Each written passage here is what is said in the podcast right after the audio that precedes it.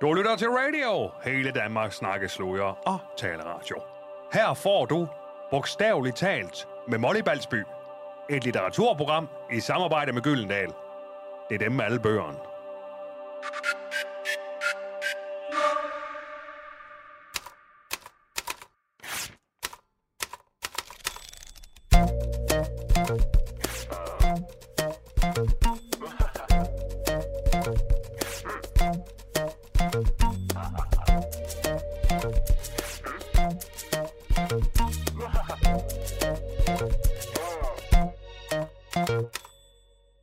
12. århundrede før vores tidsregning.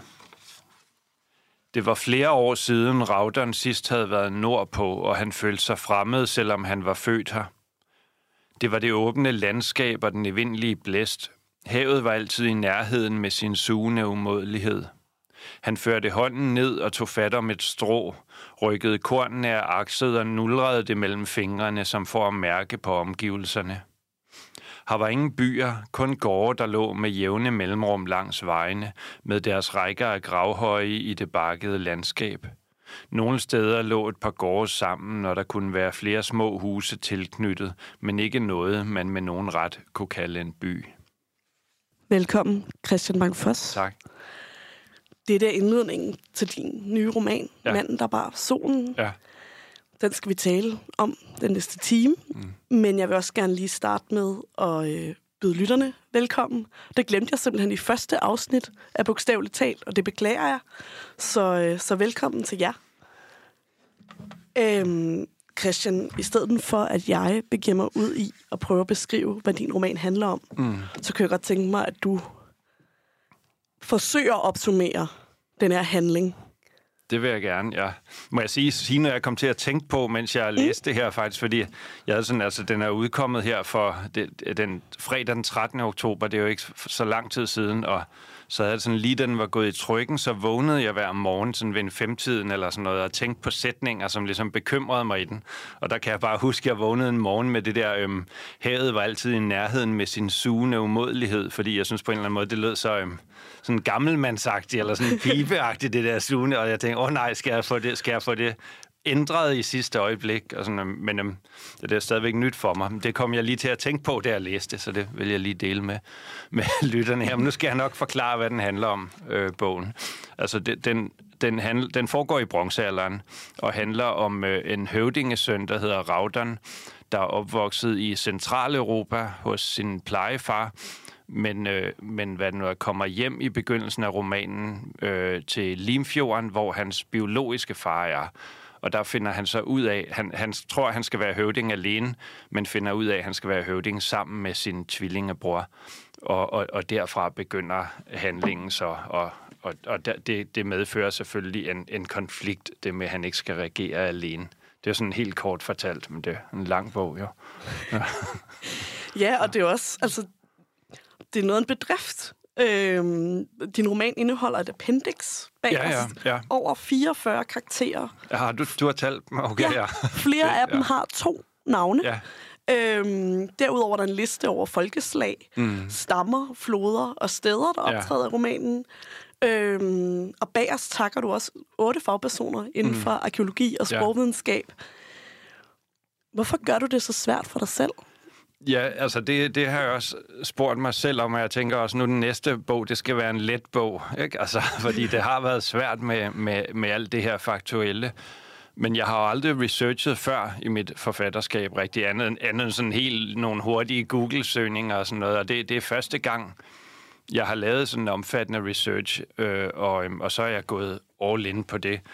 Og øhm, det har ligesom været ønsket, at, at man, når man læste den, så skulle der helst ikke være Altså meget af det er gætteri om bronzealderen, men der skulle ikke være noget, der var sådan decideret forkert af det, man vidste. Så jeg har ligesom prøvet at få en masse ting ind, som man ved, og så er jeg gættet derfra. For eksempel er der ingen, der ved, om de har haft slaver eller ej, så det gætter jeg så på, de har. Der er nogle forskere, der tænker, det kan de have. Andre tænker, det har de ikke haft. Øhm, men, men på den måde er alle, alle ting er på en eller anden måde funderet i, i et eller andet, som er gravet op af jorden eller noget. Eller nogle, nogle sproghistorikere, der har hjulpet mig med, med navne og sådan. Hvis, Ja. Jeg ved ikke, om det svarede på dit spørgsmål egentlig, eller det gjorde det måske. Ja, ja, jo. Jamen, Ja, for du, du kommer Ja. selv ind på det. Du har jo skrevet, det her er din femte roman, Ja, øh, og du, du skriver normalt om samtiden. ja. Øh, hvorfor bronzealderen? Jamen, øhm, altså da jeg begyndte at, og, øhm, at researche, der havde jeg bare sådan en ønske om, at det skulle foregå i, øhm, i øhm, hvad det nu det hedder, i oldtiden. Altså før historisk tid, uden, uden skriftlige kilder. Og det tror jeg var det der med, at, at der var sådan et... Øh, der var stor råderum for, for det, som man kalder for world building, altså med selv at skabe en verden. Og, øhm, og så begyndte jeg at læse fra stenalderen op, og, og blev mere og mere interesseret i bronzealderen, fordi at den på mange måder minder meget om, om vores tid. Altså der, de havde øh, klimaforandringer dengang, og folkevandringer og, og krige. Og, øhm, og det var en, en globaliseringstid, hvor at, at hele den kendte verden handlede sammen. Og de her handelsruter øh, var så meget skrøbelige og, og kollapser faktisk, øh, mens min bog foregår. Og det gjorde de også i virkeligheden. Øhm, så så det, det var ligesom, jeg, jeg så nogle paralleller til det, og så er det også bare, altså det er, Øh, det, det, er en- det, det, det er bare vildt, vildt spændende at læse om, fordi det er sådan en tid, hvor Danmark ligesom åbner op og begynder at handle med, med, med rav øh, ned, ned sydpå og får bronze tilbage. Og det- og bronzen er jo ligesom, det er jo datidens olie, deres råstof, og, og det skal de have for samfundet fungerer. Øhm, så ja, så det, det var ligesom sådan en valg, der bare langsomt begyndte at- tegne sig. Det skulle bare være bronzealderen, og nu kan jeg slet ikke forestille mig, at det, det skulle have været andet. Ikke? Jeg blev så optaget af det, mens jeg, jeg skrev om det, og så tror jeg også, det var det der med, øhm, at jeg vidste ret tidligt, at der skulle foregå nogle ting, i nogle, nogle ret voldsomme ting med, med drab øh, i, i, i familien, uden at afsløre alt for meget. Og, og der var det ligesom det her sådan, sådan lidt shakespearske drama, det synes jeg var lettere at, at sætte hen i sådan en tid, hvor de gik med svær, og sådan i stedet for at lave det sådan, øh, sådan succession i dag. Ikke? Altså, for den handler, altså tv-serien Succession, for den handler også meget om, om magtskifte, altså en magtskifte i en, i en familie, generationsskifte. Jamen det er også det, fordi det er jo en historie, der kunne foregå i alle tider. Ja, Men så forelskede du dig simpelthen i, i bronzealderen. Mhm. Mm. Kan du slippe bronzealderen nu? Eller, eller rumsterer det stadig i dit Jamen, hoved? det, det, det rumsterer lidt, men, men det er også, øhm, jamen også fordi nu har jeg fået tilbagemeldinger fra eksperter, der har læst den og sådan noget, ikke? så på den måde bliver det ligesom sådan Uh. rodet op i. Nej, de er alle sammen meget positive, heldigvis, ikke? Altså, øhm, og, og det har de også været, mens jeg skrev den og, og har hjulpet. Men, øhm, men så, så er det også nu, at er hele verden jo ligesom på plads eller et eller andet, så jeg kunne godt forestille mig at træde ind i den igen på et tidspunkt og skrive mere, men, men det har også det, det har været udmattende at skrive, synes jeg, fordi at den skulle bare være færdig her til, til efteråret, og jeg, jeg har ligesom... Hvorfor? Ja, fordi det havde jeg aftalt med, med mit forlag Gyldendal, ikke? At, at den skulle ud. Og, øh, og så, øhm, så er det jo ligesom budgetteret med det, og der er en masse mennesker, der regner med det. Og, øhm, og, og det gjorde bare, at jeg skulle ligesom bruge sommerferien på, på det sidste ryg, hvor, hvor at, at jeg bare ikke orkede mere. Samtidig kunne jeg se, at det skulle gøres, ikke? men det var på et tidspunkt, der bliver man bare så træt af, af sådan en roman, synes jeg, man bare har lyst til at løbe langt væk fra det. Er du Altså- allerede træt af den nu? Ja, ja, det, er, det var jeg før den udkom. Der, der, øhm, og sådan er det, fordi jeg har arbejdet med det i, i flere år. Og, så med det, og på et tidspunkt ligesom så er det bare ikke sjovt længere, synes jeg. Og, og så er der virkelig meget tekst, der skal rettes igennem, og der var så mange problemer i det med alle de bevægelige dele med problemer, jeg skulle løse, og, og, øhm, og samtidig med, at jeg var stresset over, om jeg nu kunne nå det. Øhm, og så så det, det, det var sådan lidt et, øh, et, et, et hårdt ryg med det sidste. Men det er jo også det, det, er jo det der med, at det, det, ja, det skal jo være færdigt. og, og det skulle det jo. Og, og det er også, jeg kunne ikke have gjort det bedre. Og jeg tror også, jeg nogle gange har brug for den der deadline, for ligesom at, at, at, at mønstre de sidste reserver. Ligesom, ellers så, så er det for let bare at sige, at det, det må vente lidt. En af de øh, eksperter, mm. du har fået hjælp af, Ja. hedder Flemming Kavl, Ja. og han er seniorforsker i arkeologi på Nationalmuseet. Ja. Øhm, og vi har jo øh, vi har begået en lidt en øh, radiofonisk dødssynd. Mm. Øhm, vi har været på museum for at kigge på øh, historiske artefakter. Øhm, men altså, det går måske alligevel, fordi Flemming Kavl er en enormt engageret fortæller. Er han. øh, så vi har bedt ham om at øh, fortælle om nogle af udstillingsobjekterne, der har en, en relevans i forhold til din bog. Så synes vi skal starte med at høre det første klip. Nu er vi gået hen til en montre, hvor der er udstillet solholdere, eller solbilleder til at sætte på en holder af guld Og i blandt dem, der er der en lille 7 cm høj solholder, hvor det indre af solen, det er gyldent, fordi den er lavet af rav.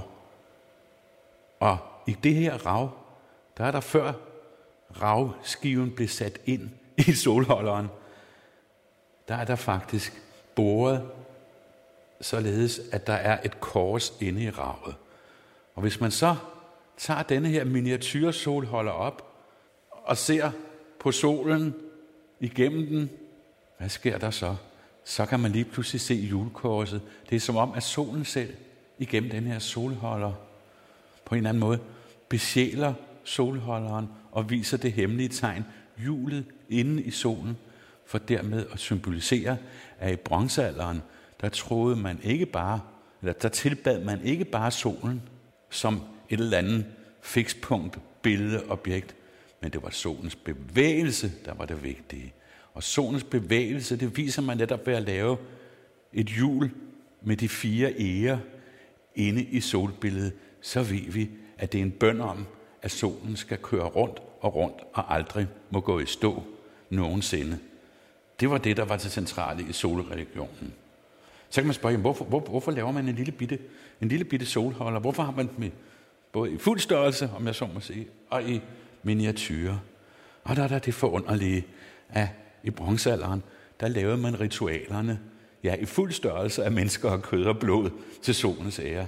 Men man har altså også lavet nogle figurer, dem står vi og kigger på. Nogle små, bitte figurer, der viser nogle af bronzealderens ritualer. Man har altså lavet ritualerne, skal vi sige, i fuld størrelse, og så kan det være, at man har øvet sig med dukker i bronze. Bronzedukker, vi er jo i bronzealderen, øh, der gengiver ritualerne i miniatyrer. Og i denne her miniatyrespil, formodentlig ombord på en lille skibsmodel, der har man haft personer og minisolholdere. Og en af de fineste af de her små, jeg lader os bare kalde det for bronzedukker, til at blive anbragt på et miniatyrskib.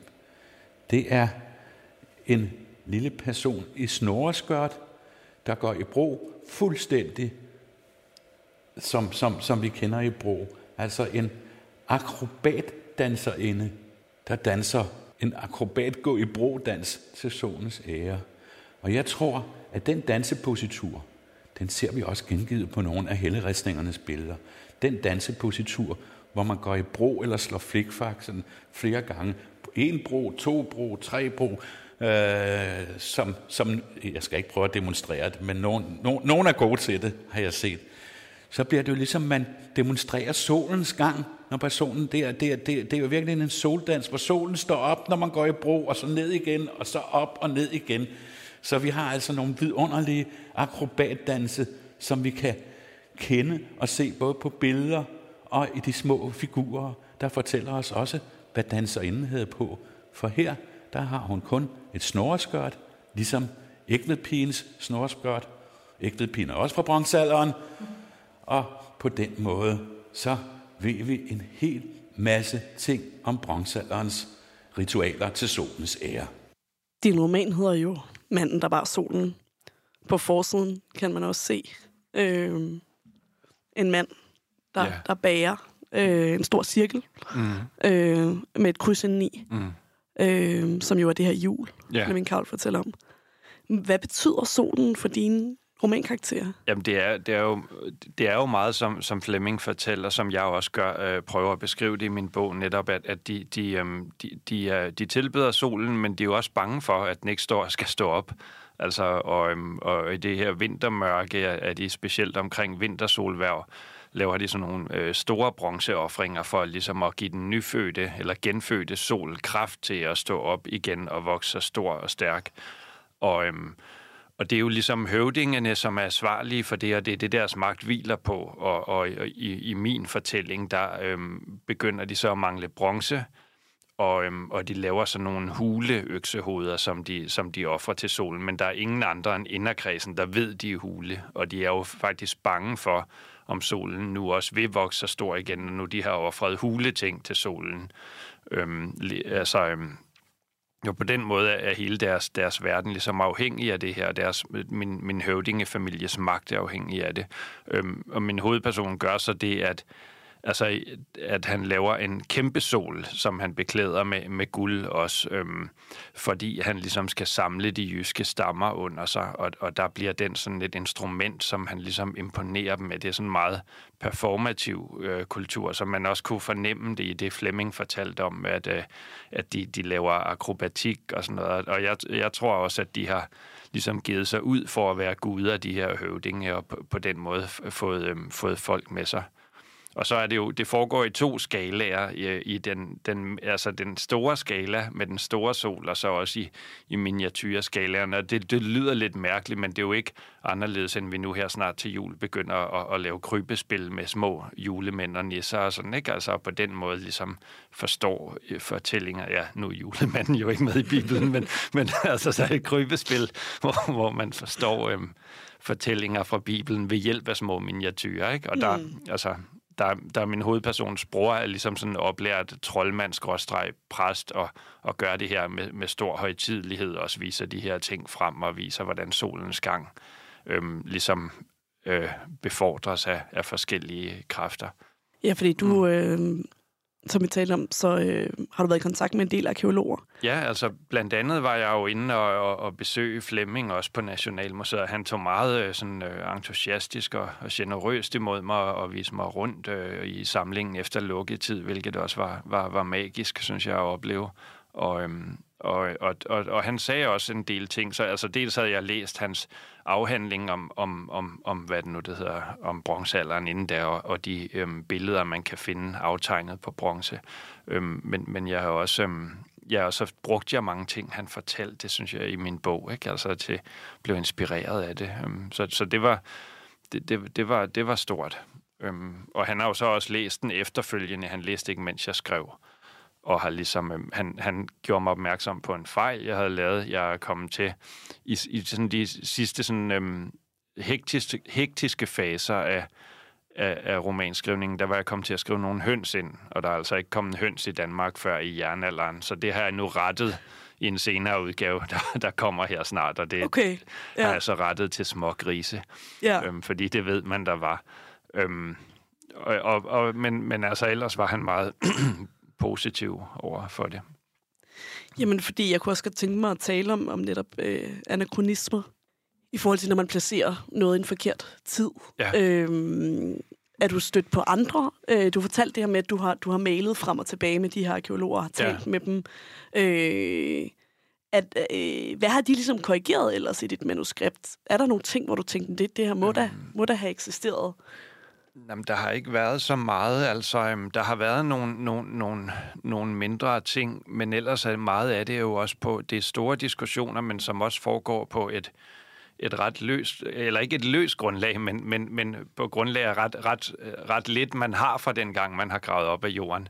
Og derfor så, hvis der er nogen, der siger noget, så kan man ofte finde nogen, der siger noget andet. så man bare finde en anden forsker. Ja, så kan man finde en anden forsker. Ja. Men altså, øhm, øhm, Nej, men, men der, har, der har jo været forskellige ting. Altså, øhm, ja, folk er også uenige om, hvor meget det måske har mindet om vikingetiden. Nogle kalder, dem, kalder det bronzealderen for den lille vikingetid, andre siger, at det ikke har mindet om det. Og ja, altså slaver, som jeg nævnte tidligere, er et stort stridspunkt. Men, så, ja, men altså, det har mere været, været sådan helt, helt, hvad det nu det hedder, øhm, faktuelle ting med, med, hvad det nu det hedder, øhm, øh, om, om der om for eksempel om, om der var bjørne i Danmark på det tidspunkt og sådan noget, hvilket jeg, øh, jeg fandt ud af, der ikke var. Det troede jeg, der var, men den slags, ikke?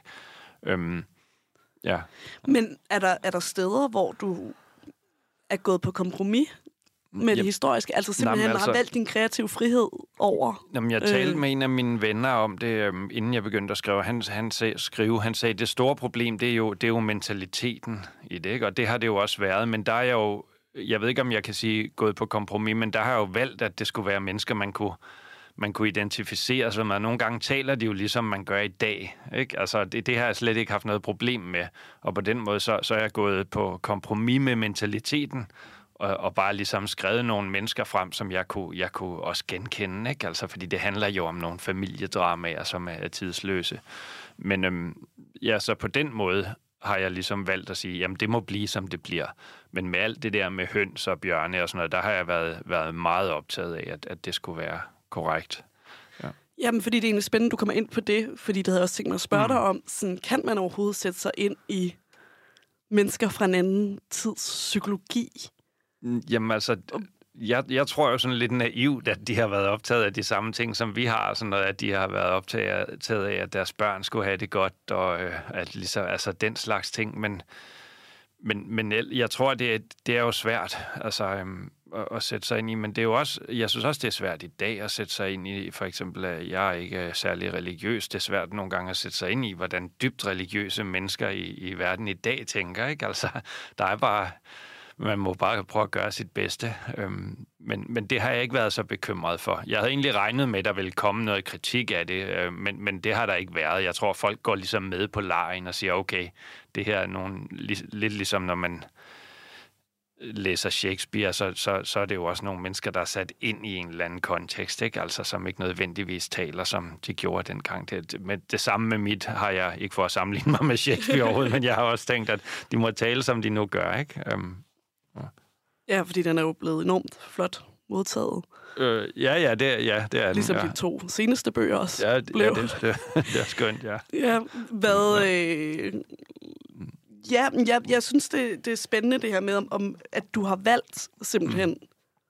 ikke at forholde dig til, om der er anachronismer i forhold til deres følelser. Ja, altså, og det, øhm. man kan jo også, der, altså, der var jo en, der også ligesom påtalte om, om de nu kunne tale om at være forelsket eller mm. sådan noget, men det, det, hvordan har det, ja, altså, ja, ja, der, der har jeg bare gået, øh, ligesom gjort det, som jeg nu havde lyst til. Det, det er ikke, det, ellers så bliver det hæmmende.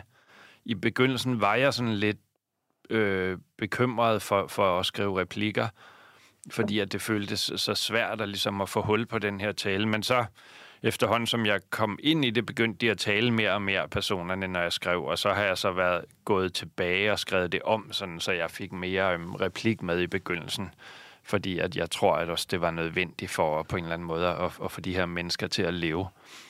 Så i begyndelsen var det noget, der, der var lidt svært, og så på et tidspunkt gav jeg bare los. Ja, men det, øh, mm. jeg er jo selv skønlitterær forfatter. Ja. Øh, det ved du godt, fordi ja, du har været ja. min øh, ja. underviser ja. på Testrup Højskole ja. for mange år siden. Ja. 12 år siden, tror jeg. Ja. Men det, det ved lytterne jo ikke. Mm. Øh, jeg skrev på et tidspunkt på en historisk roman, mm. som jeg simpelthen gik død i, fordi jeg ikke kunne forlige mig med, mm. at jeg ikke var sikker på, at min karakter kunne have tænkt det, jeg skrev, eller sagt det, jeg skrev. Ja. Øhm, og det, det var sådan en roman, der, der foregik i 1960'erne i Kalifornien, så det er jo så det er ja. jo historisk tæt på, og der er så mange kilder. Ja. Men jeg kunne simpelthen ikke forlige mig med det. At, at der var så meget kontekst for hver, øh, hver enkelt sætning, tænkte jeg hele tiden, jamen, kan karakteren, øh, der, der er opvokset religiøs i mm. USA i 50'erne, øh, sådan, ville vedkommende nogensinde tænke det her. Ja. Og det er på en eller anden måde enormt frigørende at høre, at du du valgte bare at smide det der ud af vinduet, og så bare det, skrive? Det gjorde jeg, fordi at, at, at hvis man først installerer sådan en kæmpe jury af folk, der ved bedre i baghovedet, ikke? når man sidder og skriver, så, så, er det bare, så går man i stå. Så, så jeg måtte ligesom bare sige, nu bliver det sådan, som det nogle gange bliver med deres tale. Ikke? Um, og, men, men det er jo også, jeg tror, det er anderledes med, med 60'erne også, fordi at det er så tættere på, så, så folk, øh, mange husker stadigvæk, hvordan man talte dengang, og man kan se det på, på altså man kan jo dokumentere det med, med, med lydoptagelser og film. Øhm, og og det, det tror jeg måske, så, så er det sværere.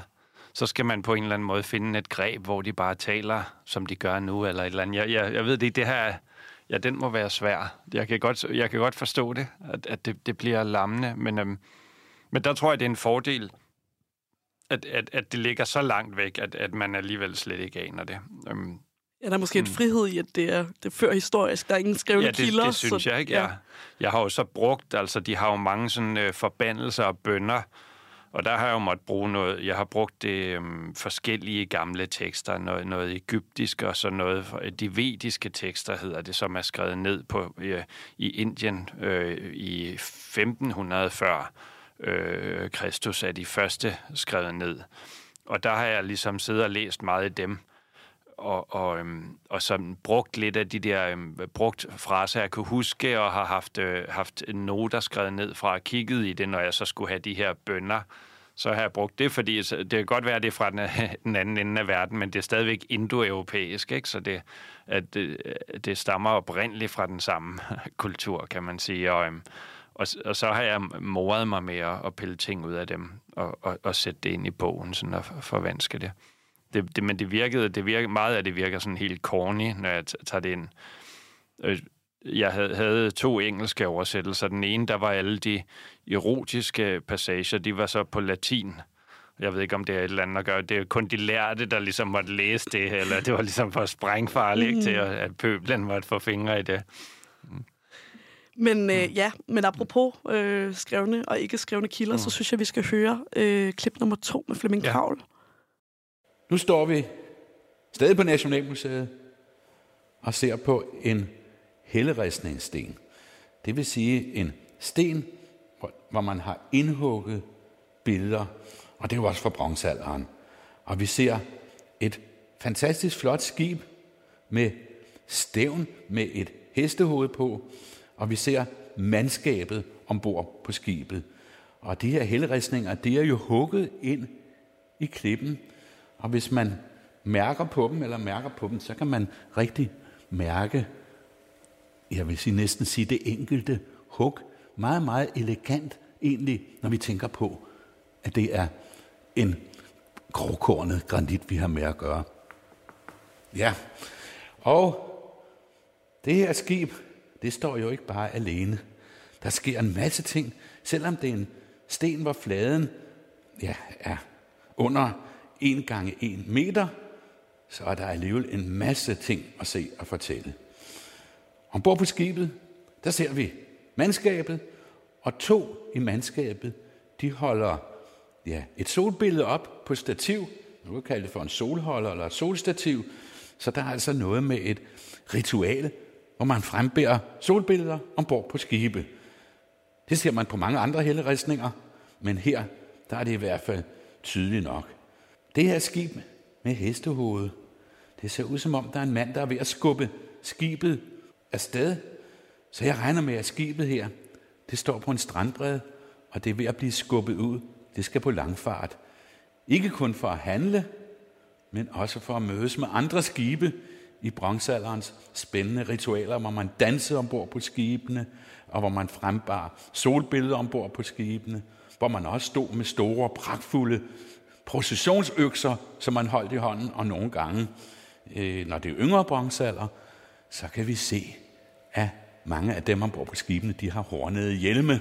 Så det har været et flot skue, når skibene sejlede ud, flere fra forskellige stammer mødtes ved religiøse festivaler, måske omkring midsommer, hvem ved, solens vigtigste tidspunkt. Når de så mødtes, så blev der danset og frembåret solbilleder. Og nederst på billedet, under skibet, som nok er på vej væk til denne her religiøse festival. Hvad ser vi der? Der ser vi to billeder, der ser ud til at danse omkring et solbillede eller solen. Altså, ja, vi ser simpelthen en soldans, for vi kan se på deres positurer med højt løftede arme og mærkelige benstillinger, at de er i gang med at danse. En dans til solen ære. Det kan vi jo se men vi kan måske også sætte det ind i sammenhængen sammen med skibet og lave en fortælling om, at de danser farvel til dem, der nu skal på rejse til religiøs dansefestival et andet sted. Måske i Vestsverige, hvor der er så mange helleristninger. Er der noget, der kom bag på dig i din research? Mm, altså, allerførst, da jeg begyndte at læse om det, der, der kom det bag på mig, at der var afbildet en stridsvogn i Kivik-graven i Skåne, at, at de åbenbart har haft stridsvogne i, øhm, i Danmark, eller i, i Skandinavien på det tidspunkt, og det fik jeg optog over, fordi så kunne jeg skrive stridsvogne ind i mine romaner. det, var, det, var, det var jo helt vildt fedt. Altså, øhm, øhm, ja, fordi ja.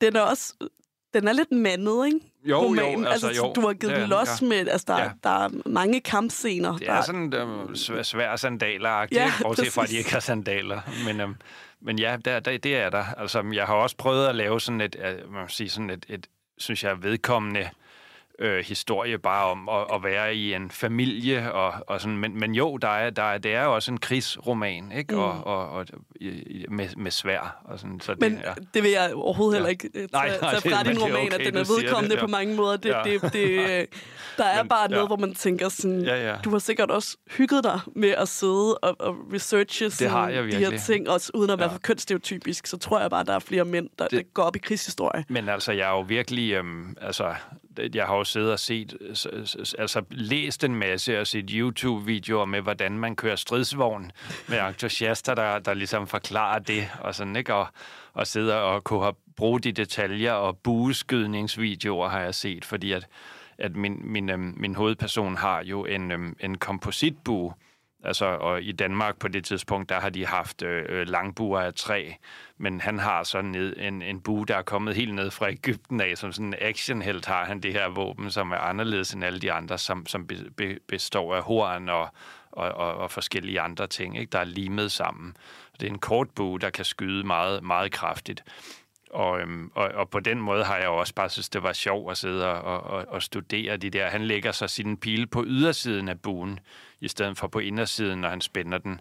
For, for, fordi at han ligesom kan, så kan skyde hurtigere, altså nærmest sådan Lucky Luke-agtigt kan han skyde hurtigere, og jeg måtte tage den lidt ned for det, fordi det blev sådan lidt for overdrevet også, men, øhm, men det er rigtigt, det aspekt er der også. Øhm, der var så, øhm, der, der, der, jeg blev ligesom i sidste øjeblik i tvivl om det, fordi der var en arkeolog, der skrev til mig, at, at, at hun, hun, hun mente, at den bue var en anachronisme, og så øh, ringede jeg til Janette Warberg, altså forfatter og arkeolog, øhm, og hun har jo mest skrevet om vikinger, men er faktisk ekspert i bronzealderen, og, øhm, og hun sagde, at ah, hun mente først, det var skyterne, der havde kompositbuer. Så vidt jeg husker, var det hun sagde. Men så ringede hun tilbage kort tid efter, og nu har hun været inde på sit bibliotek, og hvem var det? Det var... Øhm, øh, øh, Tutmosis den tredje, der var blevet begravet med en kompositbu nede i Ægypten, og, og han er faktisk øh, fra, fra før min bog foregår, så var det ligesom sandsynligt gjort, at, at de fand, man vidste, de fandtes, og så kan det jo godt være, at der er en eller anden, der er kommet op til Skandinavien. Så,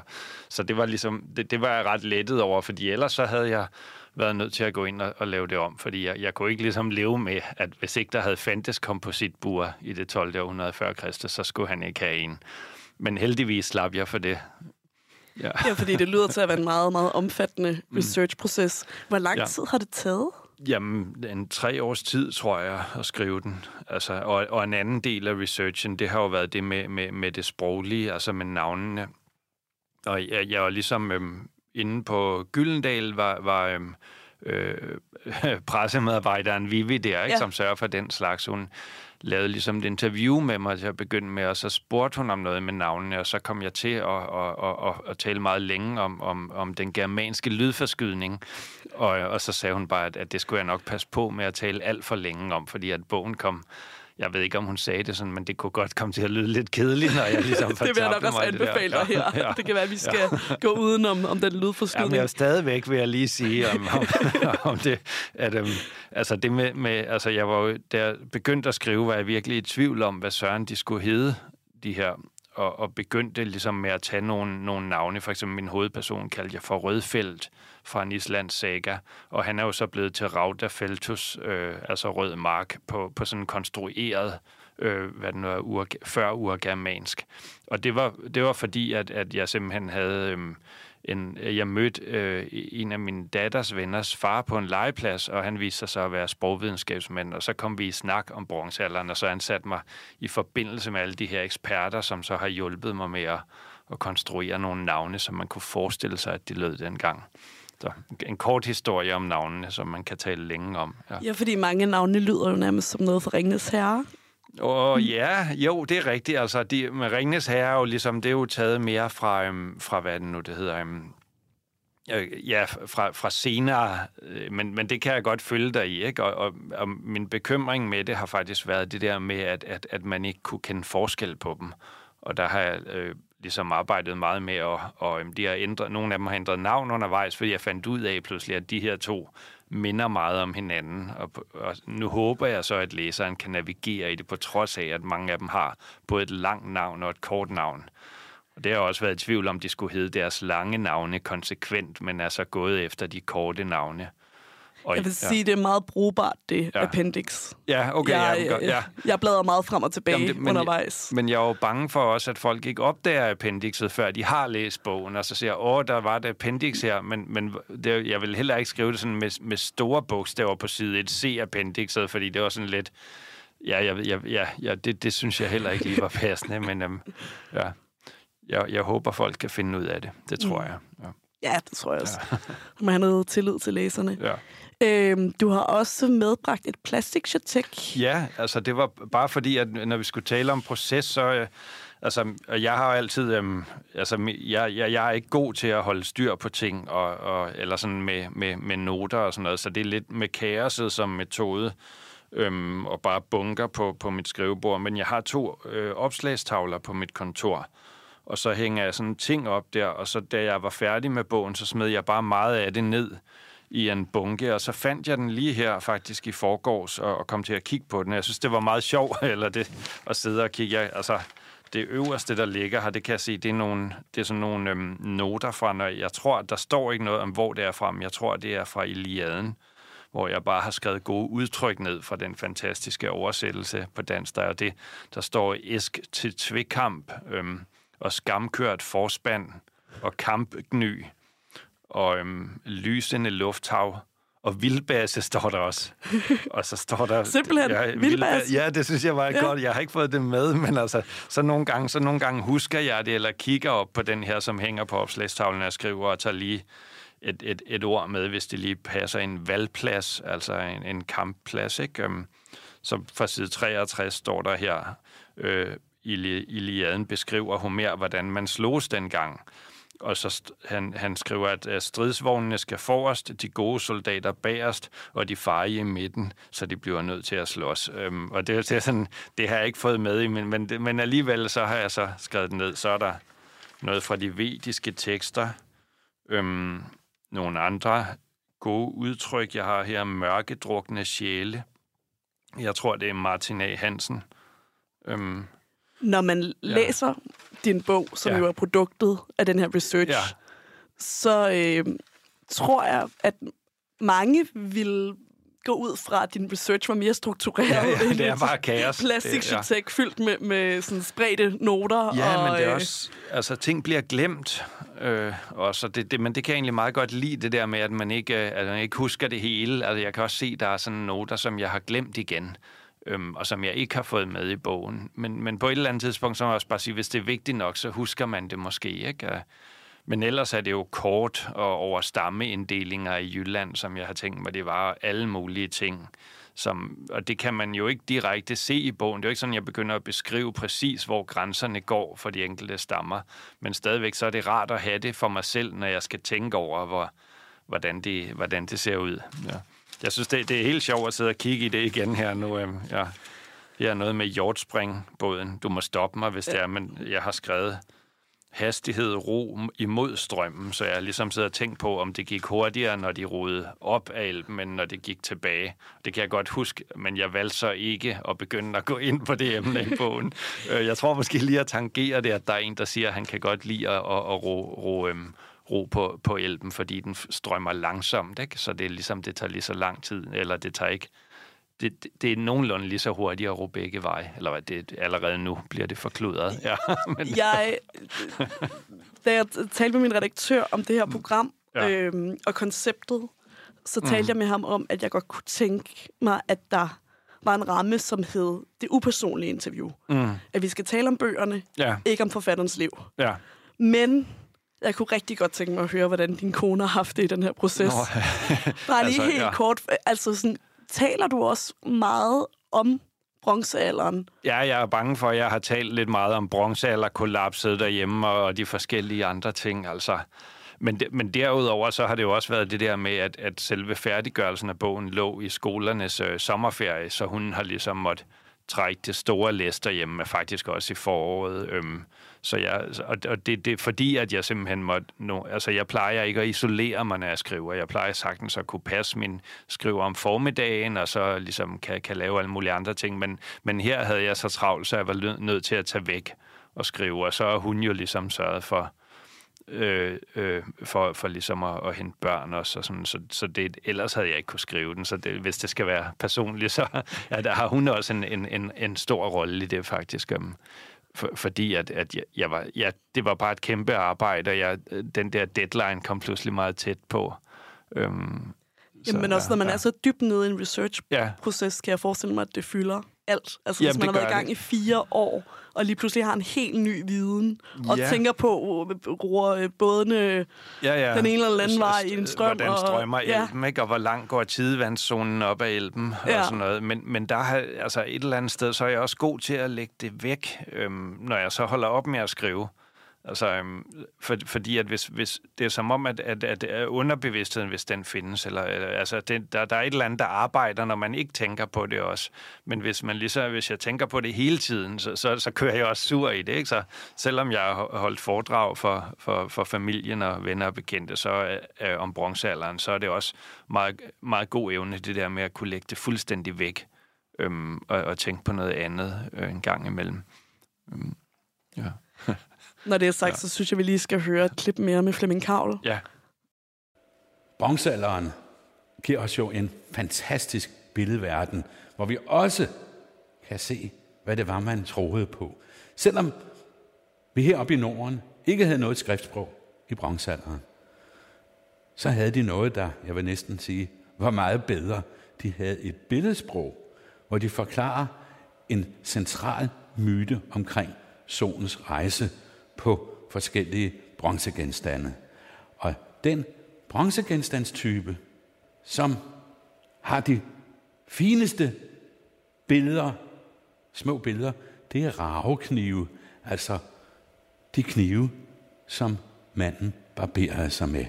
Her ser vi i en montre bronzealderens, jeg vil næsten sige, fineste kunstlærede med religiøse billeder – fire små raveknive, som fortæller den forunderlige myte om solens gang over himlen, solens gang over himlens bue om dagen og gennem underverdens mørke om natten.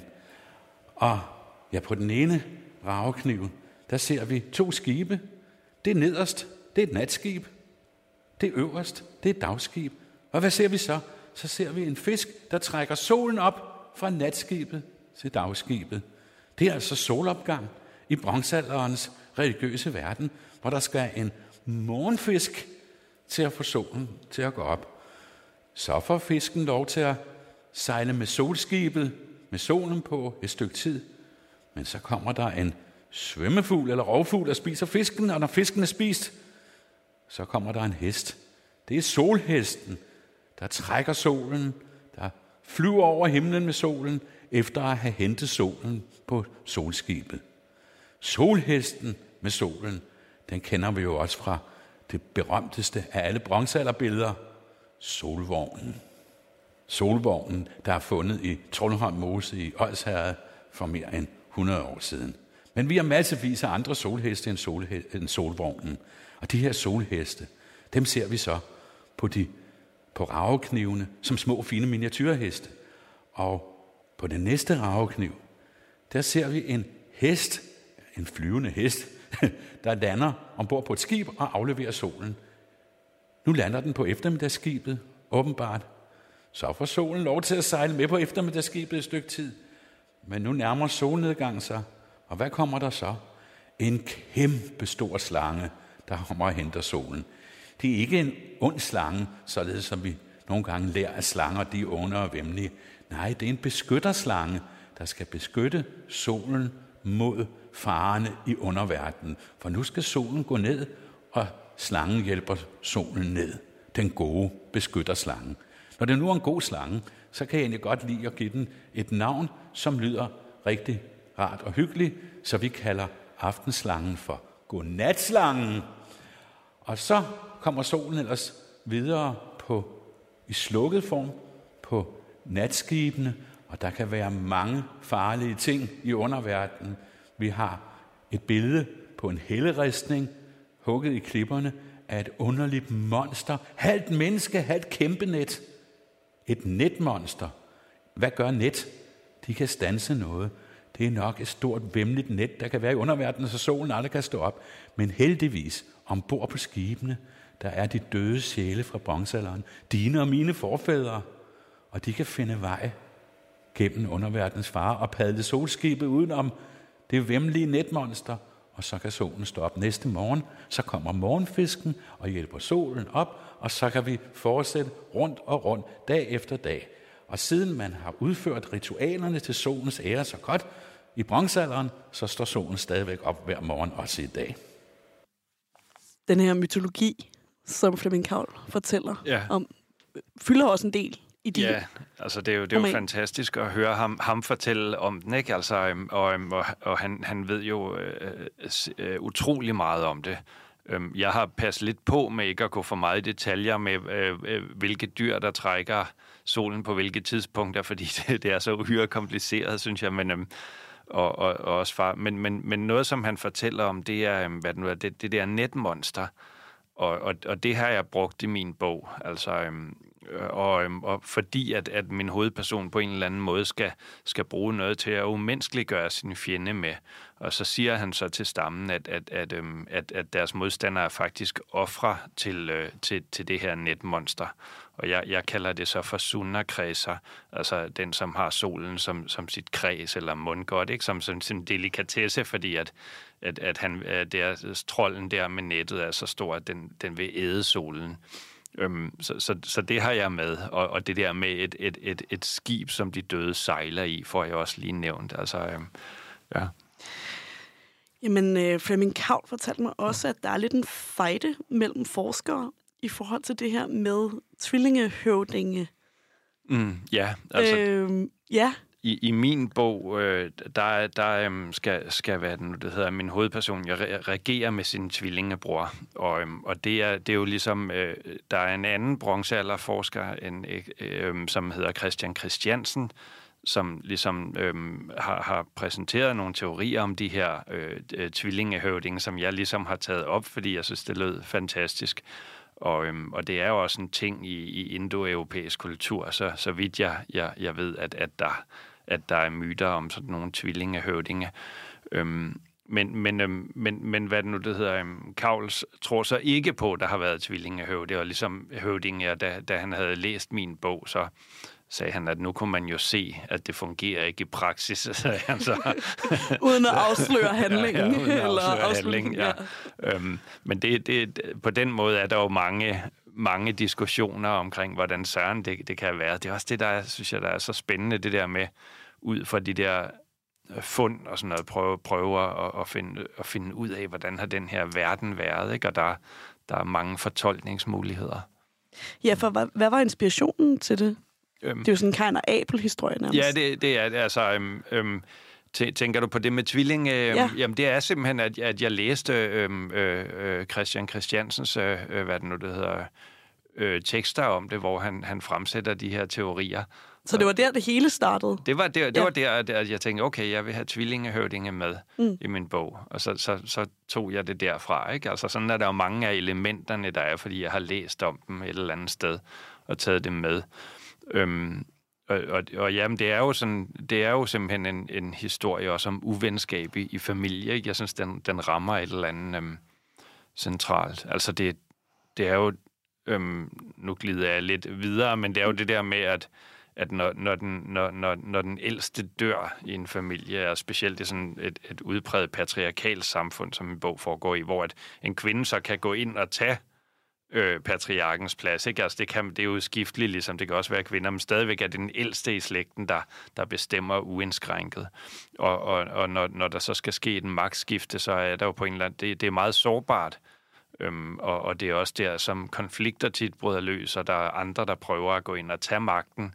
Øhm, og og øhm, vi, vi, vi, vi ser det jo også i kongefamilierne i dag, hvordan det ligesom udspiller sig i offentlighed, de her konflikter om magt og titler, og, øhm, og det tænker jeg, det har det også gjort dengang. Øhm, Ja, hvad, hvad vil jeg sige med det? Jo, altså man kender det jo også fra, fra arvesager, hvor at, at, at pludselig så kan en familie bare springe i luften, når der er en, der dør, og man kan blive uvenner om alt muligt. Ikke? Altså, og det, det er lidt det, jeg har prøvet at fange sig bare i sådan en, en meget privilegeret familie fra for 3.000 år siden. Men deres privilegier er så heller ikke gratis, fordi at, altså, Blandt andet skal høvdingen springe over en grav med ild hvert år, for ligesom at vise, at han er høvding, og på den måde så er det ligesom, det er der jo ikke nogen ledere, der skal i dag, vel? Altså det på en anden måde øhm, det mindre øh, håndgribeligt. Øh, ja. Jamen, øhm, nu kom du også ind på det før, men jeg vil egentlig gerne tilbage til mm. det. Sådan, du har jo mestret den satiriske samtidsroman. Ja.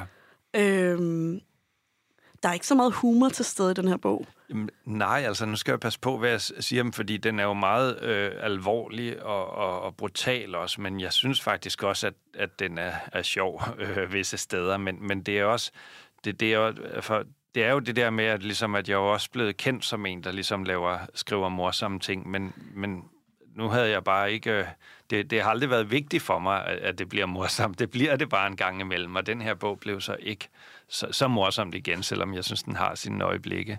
Men øhm, jamen, det, er no, det er noget andet øhm, i den Men forstand. er det et opgør ja, ja. med din egen stil? Nej, men jeg har bare sådan lyst til at lave noget andet, synes jeg. Det der med, altså, hvis jeg engang sådan ligesom kigger tilbage på de bøger, jeg, jeg nåede at skrive, så ville jeg også ærge mig, hvis de alle sammen var ligesom ikke den samme bog, men meget den samme genre, og jeg synes, det, var, det har været sjovt, det der med at prøve at rykke det et nyt sted hen. Altså, jeg synes, inden for, for film ser man det sgu, øh, måske mere, at, at, at, at en instruktør måske laver en horrorfilm og en komedie og sådan, og det, det, det er egentlig acceptabelt, men det er lidt, lidt, lidt sværere, tror jeg, som forfatter, altså man er ligesom... Øh, folk forventer, at det skal være lidt det samme, tror jeg, men, men når det så er sagt, synes jeg, at folk har taget godt imod mit, mit øh, bud på at lave noget andet. Øhm, Hvad sagde ja. dit forlag til det? Fordi er det ikke også forlagene, der måske forventer, at forfatterne laver det samme? Nu har mm. du udgivet nogle meget succesfulde romaner. Jo, altså, men, men de har egentlig været støttende og omkring det støttende. Ja, de har, de har været med på den. Altså, selvfølgelig øhm, øh, har de været spændt på at se os, om, om læserne var med på, men, men de har jo bare ligesom sagt, ja, det gør vi, og lad os, nu hjælper vi dig med at, at få, det, få det så godt som muligt. Ikke? Så, øhm, så det, det øhm, men så, ja, man kan jo godt mærke nogle gange måske en, en jeg, jeg ved ikke, at der bare sådan, de har vel også været spændt på at se, hvordan det, det, det blev modtaget, det her. Om folk var med på det, det her skifte. Og det, jeg har måske også et eller andet sted, er der måske også lidt, lidt et eller andet, men nu vil jeg lave en, en form for øhm, Øh, noget helt andet, ikke? Eller bare sådan et eller andet, nej, nu, nu skal det ikke være det samme. Så ved jeg ikke, hvad jeg så gør her fra nu af. Øhm, om det ligesom skal køre i, i, i samtid eller bronze, eller jeg skal vende på, på noget helt tredje. Altså, men øhm, men ja, det, har, det, har været, det har været øh, fedt at prøve det her og, og, og skrive, skrive noget, øhm, noget, der var andet end samtid.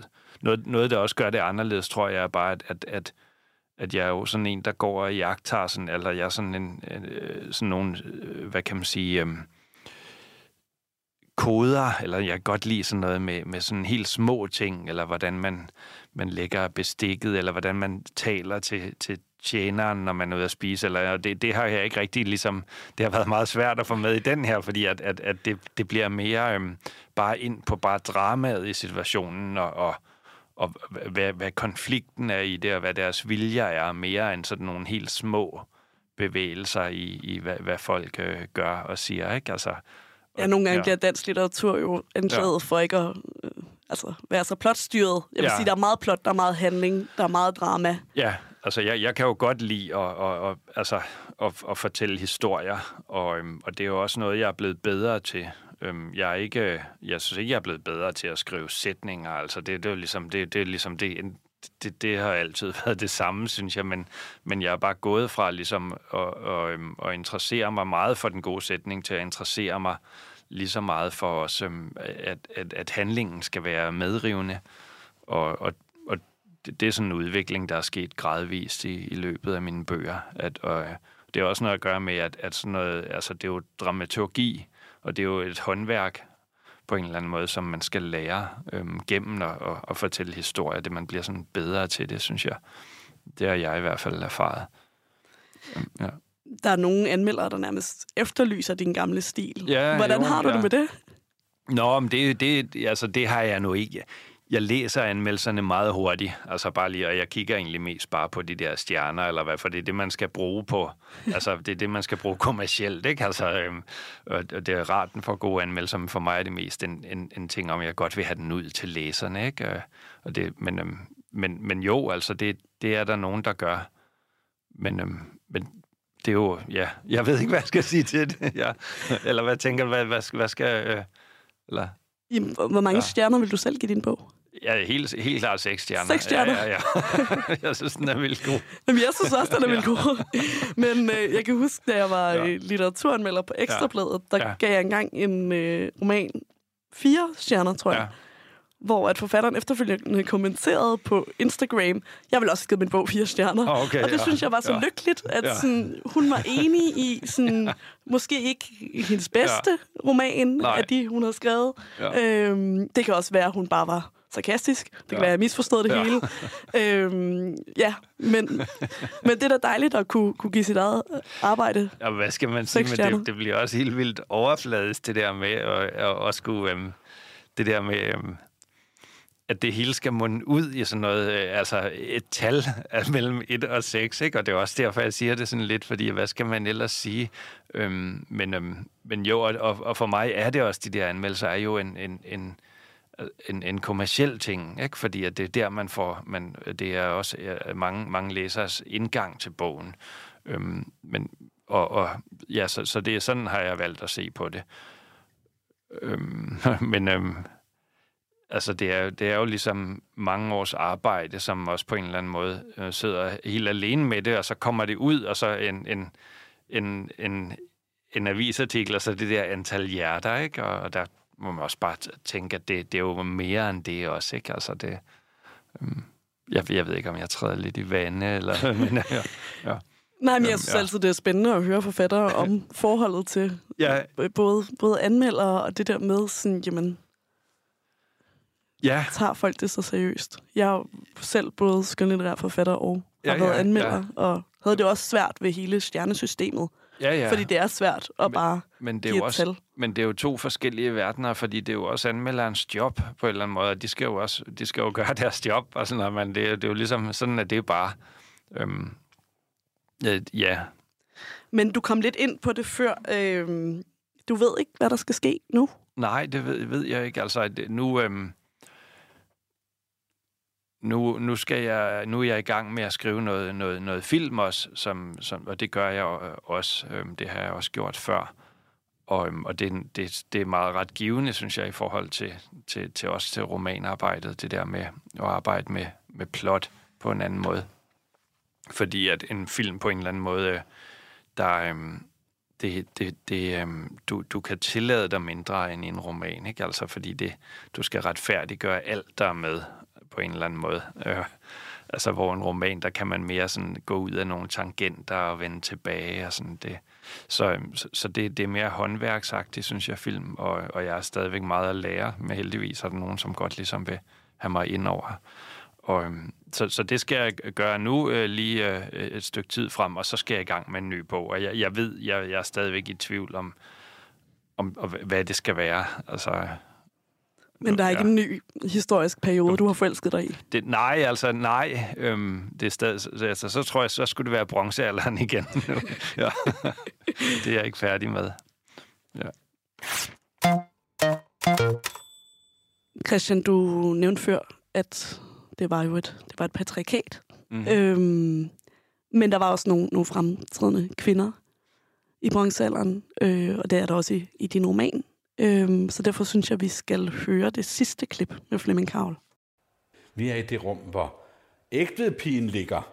Men i dag skal vi ikke snakke om ægtepigen, men om en meget rigere kvinde.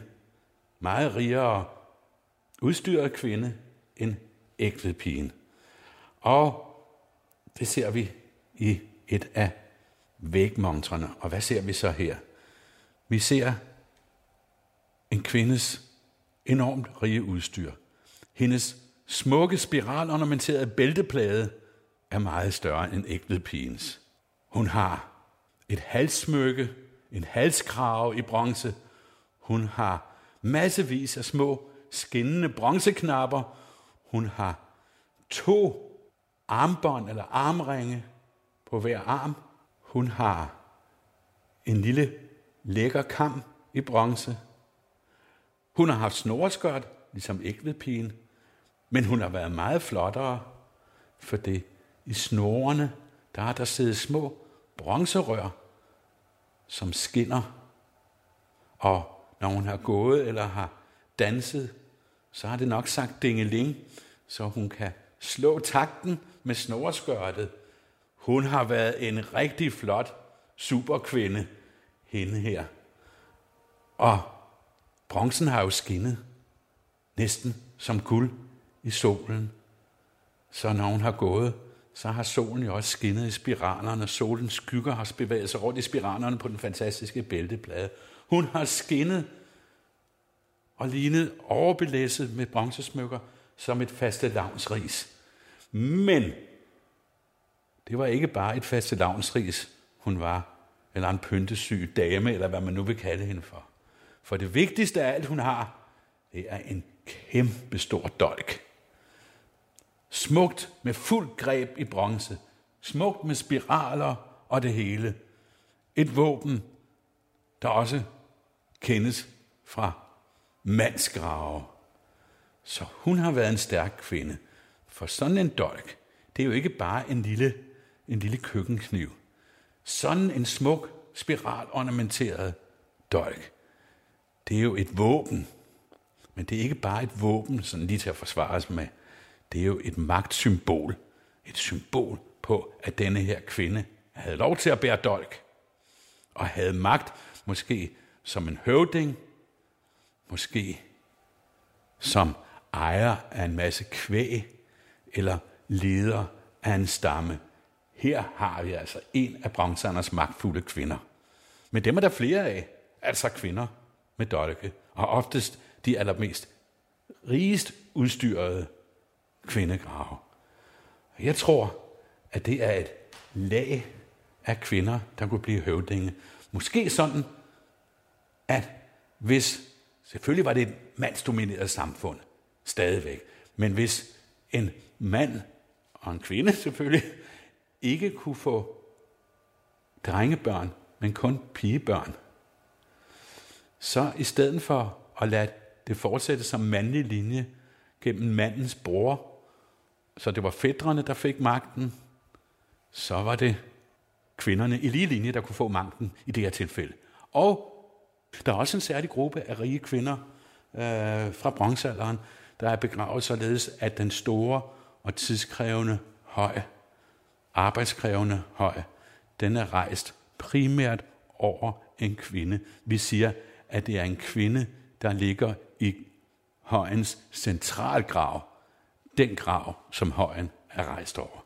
Så der har vi altså også et eksempel på vigtige og magtfulde kvinder i bronzealderen. Så på den måde kan vi sige, at det miljø, som også afspejles i denne herlige roman, det miljø med stærke kvinder, det kan vi altså godt finde i bronzealderen, ud fra bronzealderens eget materiale med stærke kvinder med dolk. Tak til Flemming Kavl. Øhm, Christian, når man læser din øh, roman, øh, stod man på nogle stærke kvinder også. Mm. Og man kan måske godt tænke, er det en anachronisme? Er det for, at du ikke ender i det feministiske fedtefad? Nej, altså... Øh, men det er det jo så ikke. Nej. De her stærke kvinder eksisterede. Ja, det må man formode, og det, det er jo det, også det, der har været sjovt ved at, ved at skrive det, det er fordi, der, der er noget fedt med de her altså, øhm, kvinder, hvor at, at øhm, min hovedpersons øh, store kærlighed, øh, øh Tundran, hun, hun er ligesom god til at slås med økse også, øh, og, og har, har sin, hun er inke, men har så overtaget øh, øh, altså gården, ikke? Og, og fungerer ligesom i, på lige fod med de andre store mænd der. Og, øhm, og der er jo også en, en kvindelig høvding, hvor at, at, øhm, at min hovedperson, han hjælper hende i en fejde med fædrene, hvor fædrene synes, at de skulle have været høvdinge, men, men det, det mente øh, hendes far ikke.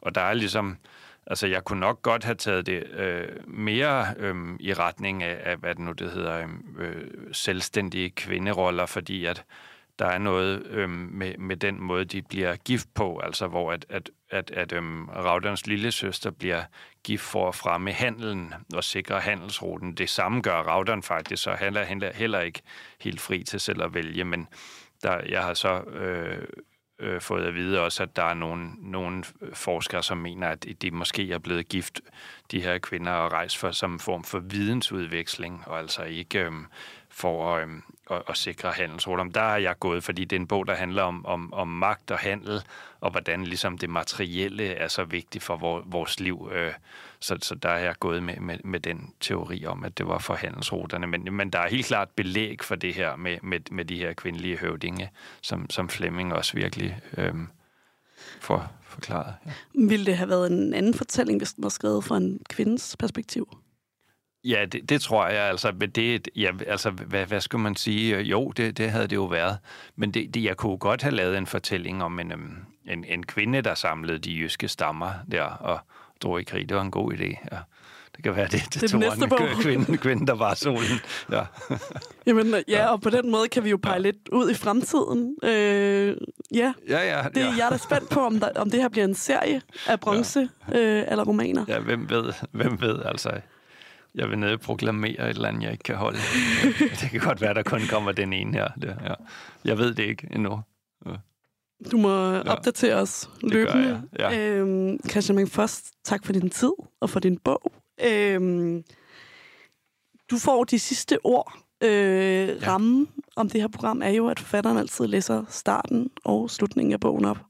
Øhm, og jeg har øh, sagt til dig, at du selv må bestemme, hvor meget du vil læse højt, øh, for at du ikke plot-spoiler. Mm. Øh, jeg skrev til dig, at du både kunne læse et afsnit, en sætning eller bare et ord. Ja. Jeg, jeg læser de sidste seks linjer op, det vil jeg gerne. Jeg tror ikke, at det ødelægger noget for folk, ellers må de lukke ørerne her. Lige, um... Myten om ham voksede under hans fravær. Faren regerede kløgtigt, mens han ventede på, at Snarkon blev voksen, og hvis han ikke kunne få stormændene til at makke ret, troede han med at hive klæde af solskiven. Så lød savnet, at Rauta Feltus ville vende tilbage fra havet og bære den over sit hoved og lade den skinne dødbringende på alle fjender af sin net.